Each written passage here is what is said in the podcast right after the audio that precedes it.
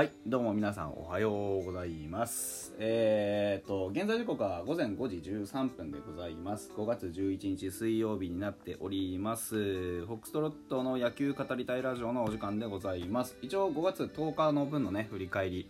ということで収録していこうかなというふうに思っております。あの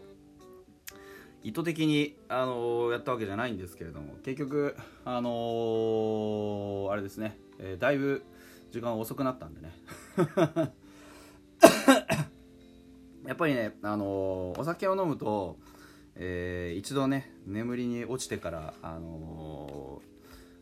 途中で起きるというのはなかなか難しい問題でしてね。まあそういう事情でございます。はい。まあとはいえあのあれですね。昨日の試合ですね、えーと、まあ、ファイターズ対オリックスの試合、4対2で負けてしまったんですが、あのまあ、振り返っていくと、もう加藤君が用意どんで2点取られてしまったっていうのも、まあまあ、あのどんなピッチャーでもね、立ち上がりは難しいというふうに、えー僕もまあまあよく言うんですけど、まあ、にしてもちょっとこうね加藤君の場合は立ち上がりがすんなりいくっていうことが結構多かったもんですからあのーね最初の野口君を空振り三振に取るところまではまあまあ良かったんですがどうもちょっとこうねあのー乗り切れなかったなっていう感じがありますよね、まあ、加藤君のいいところはああいう場面でものらりくらりといくところでまあ、あの2点のままでね、あのー言ってくれればゼロに抑えていればね何かしらこう動きはあるかなと思ったんですけど、あのーまあ、ミスもいろいろ出たりしてで2点取られてでなんとなく雰囲気に乗れないまんま迎えた3回にあの先頭バッターにね、あのースポーンとホームランを打たれましてですね。だからまああのーこうやっぱり立ち上がりの3回っていうのは、まあ、ピッチャーにとってはね非常に大事なものでしてでそこをねうまく、まあ、まとめることができればある程度すんなりいくよっていうのはあの本当相手の山岡投手がねうん、あの3回すんなりいって4回に2点こそ取られたもののね結局勝ち越しは許さずに粘り切って8回まで投げ切ったっていうところの、まあ、問題でしょうね、うん、だからそこは、まあ、見れば分かるでしょうという形になるわけですよね。どうしてもね、うん、なのでやっぱり先発投手がこう試合の流れを作るっていうのは非常に大事なことでしてでファイターズ的に言うと本当あの加藤君の用意どんの2点それからあの味方が反撃する前に取られた1点というのは非常に大きかった。特に3回の大城への、え1球は、うん、もう本当にあのなんて言うんでしょう。こう実質のとどめというかあの実際に勝利打点になってるのでそうなんですけどあのここで打たれる1点の取られ方としてはもう最悪だったなっていう、うん、のはありましたね。だからまああのうわ あくびが出ました。結局あのあれですよね。どうあがいてもこう点が取れなきゃ勝てないっていうのと点の取られ方によってはやっぱりその点取るこうねあの勢いがなかなか湧かないっていうのがあってまあ、非常に難しかったなという試合でした。でやっぱりね、あのーまあ、投手のうーん、まあ、課題としてずっと僕が、あのー口酸っぱくして言ってるのは、まあ、とにかく三者凡退がない、うんあの加藤君もそうでしたし、まあ、今日は本当に三者凡退って加藤君が、あの4回に取った1回だけなんですよね。でじゃあ対して、ね、相手の山岡はどれだけ取りましたかっていうと,うん、と2回、3回、えーそれからあとは7回ですねだあの最低でやっぱり3回ぐらいはビシャッと整えていきたいわけですよでましてやねピッチャーが変わったりしたらあのなおさらなのでその勢いが取れるか取れないか。ななんて言ったらいいんでしょうね。勢いが取れるか取れないかっていうのはその三者凡退じゃないってことは誰かがヒット打ったりフォアボールを出したりエラーを誘ったりしてるわけじゃないですか。でそういうことがあるとこう、まあ、次の打席もよしっていう気持ちにやっぱりなってくる出塁があるとね、うん、なのであのビタビタに抑えられてるとその対応できないこうモヤモヤじゃないですけどストレスみたいなのを変えたまんまその次へ行くので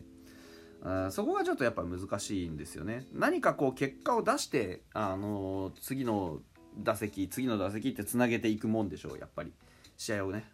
作る時には。だからそういう意味で言うとあのー、ボスがね試合後に珍しくちょっとこう厳しいコメントを出したんですよね。一軍に残りたいのかなこの子たちはとでそういう気持ちが見えないバット出していかないとあの、結果ついてこないんだよっていうのは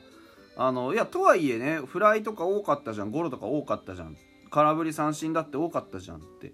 言うんですけどでもそういうことじゃないんですよボスが言ってんのは。あのー、これでやっぱり僕も確信が持てたんですけどボスが言っているバットを振るっていうことの意味ってあのー、追い込まれた後にねあのー、アウトにな追い込まれた後にゴロを打ってアウトになりました。とかそういうことじゃなくてなんですよ。あの受け身になるなよ。あの甘い球を逃すなよっていうそういう意味なんですよね。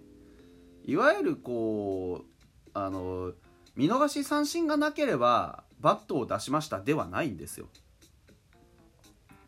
あの見てても僕がちょくちょくライブとかでも言っているようにとにかくバットが出てこないんですよ。高級質であこの球打ってほしかった。あこの球触れなかったかなみたいな球がやっぱり多いんですよね。童話がいても。あのー、それがダメとは言わないんですけどでもうちのチームの今取り組んでいることとしてバット出しましょうね。甘い球ファーストストライク逃さないようにしましょうね。っていうことをやってる中で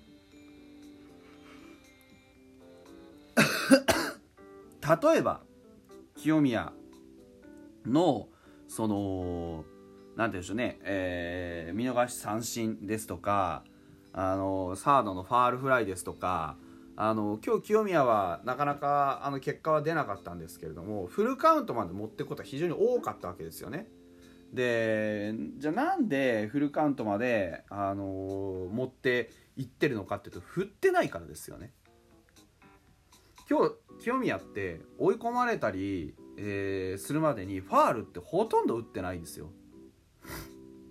でこれは清宮に限らずなんですよね。あのー、他の選手もファールをほとんど打ってないです。でファールがほとんど打ってないっていうことは一体何が起こるかっていうと相手ピッチャーはストライクゾーンの中にバンバン投げ込んでくるんですよ。バットが出てこないから。でいざバットを振っても振ってないからそのあいざバットを振りましたってなってもそれまでにきっちりきっちりとこうストライクカウントに余裕のある状態でバッティングをしに行ってないので なので、えー、そういうふうに、あのー、消極的なね姿勢でいては受け身の姿勢でいてはあのストライクもねやはり先に取られてしまうわけですよね。だから何が言いたいかっていうとあのただがむしゃらにバットを振りなさいというふうに話をしているのではなくてそのバットを振るっていうことの意味をよく考えなさいよとそのストライクを先に取られて追い込まれてどうしようもなくなってからバット出してるんじゃ意味がないよって言ってるんですよね。だ例えば初球はストレートこれは来るぞと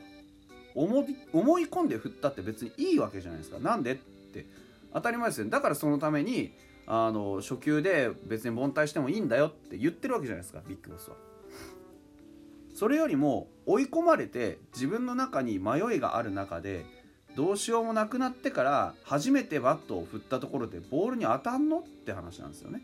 特に今日の山岡みたいに、えー、コントロールも悪くなくて必殺のスライダーを持ってますよっていうそういう必殺技のあるピッチャーに対して自分からカウントを作りに行かないでどうするの？君ら待って打てるの？っていう話なんですよね。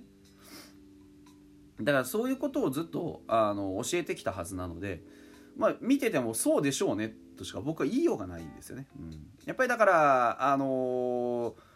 ボスが目指してる野球っていうのはすごく分かりやすくてとにかくやっぱり自分で動いて野球のその流れをつかみ取っていくっていうものをそこに求めているわけですよ。